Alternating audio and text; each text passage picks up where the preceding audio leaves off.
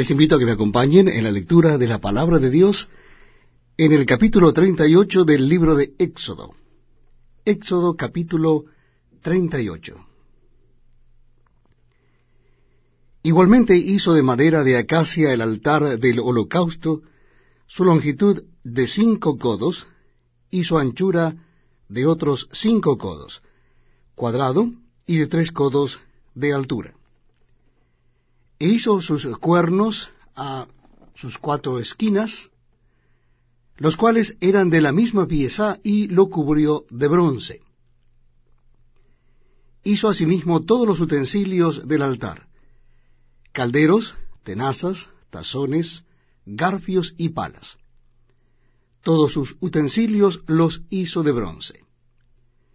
E hizo para el altar un enrejado de bronce de obra de regilia, que puso por debajo de su cerco hasta la mitad del altar.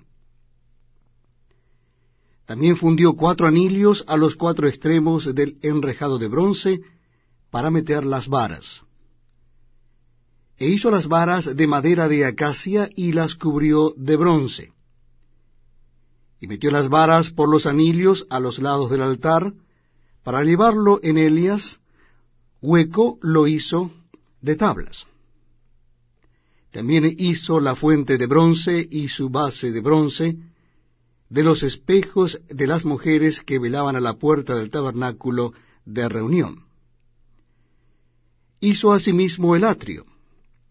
Del lado sur, al mediodía, las cortinas del atrio eran de 100 codos de lino torcido. Sus columnas eran 20, con sus 20 basas de bronce, los capiteles de las columnas y sus molduras de plata. Y del lado norte, cortinas de 100 codos, sus columnas 20 con sus 20 basas de bronce, los capiteles de las columnas y sus molduras de plata. Del lado del occidente, cortinas de 50 codos, sus columnas 10 y sus 10 basas, los capiteles de las columnas y sus molduras de plata.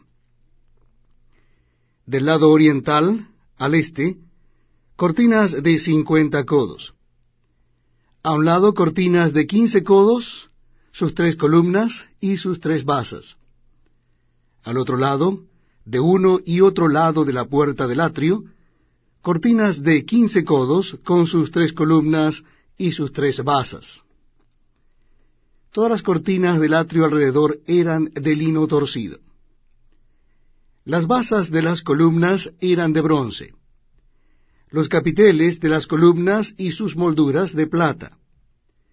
Asimismo, las cubiertas de las cabezas de ellas de plata, y todas las columnas del atrio tenían molduras de plata. La cortina de la entrada del atrio era de obra de recamador, de azul, púrpura, carmesí y lino torcido. Era de 20 codos de longitud, y su anchura, o sea, su altura, era de 5 codos, lo mismo que las cortinas del atrio. Sus columnas eran 4, con sus 4 basas de bronce y sus capiteles de plata, y las cubiertas de los capiteles de Elías y sus molduras de plata. Todas las estacas del tabernáculo y del atrio alrededor eran de bronce. Estas son las cuentas del tabernáculo del testimonio, las que se hicieron por orden de Moisés por obra de los levitas, bajo la dirección de Itamar, hijo del sacerdote Aarón, y Bezaleel, hijo de Uri, hijo de Ur, de la tribu de Judá, hizo todas las cosas que Jehová mandó a Moisés. Y con él estaba Aholiab, hijo de Ahisamac, de la tribu de Dan, artífice, diseñador y recamador en azul, púrpura, carmesí y lino torcido. Todo el oro empleado en la obra, en toda la obra del santuario, el cual fue oro de la ofrenda, fue 29 talentos y 730 siclos, según el ciclo del santuario. Y la plata de los empadronados de la congregación fue 100 talentos, y 1775 siclos, según el ciclo del santuario. Medio ciclo por cabeza, según el ciclo del santuario, a todos los que pasaron por el censo de edad de 20 años arriba, que fueron 603.550. Hubo además 100 talentos de plata para fundir las basas del santuario y las basas del velo, en 100 basas, 100 talentos, a talento por basa. Y de los 1.775 siclos hizo los capiteles de las columnas, y cubrió los capiteles de Elias y las ciñó.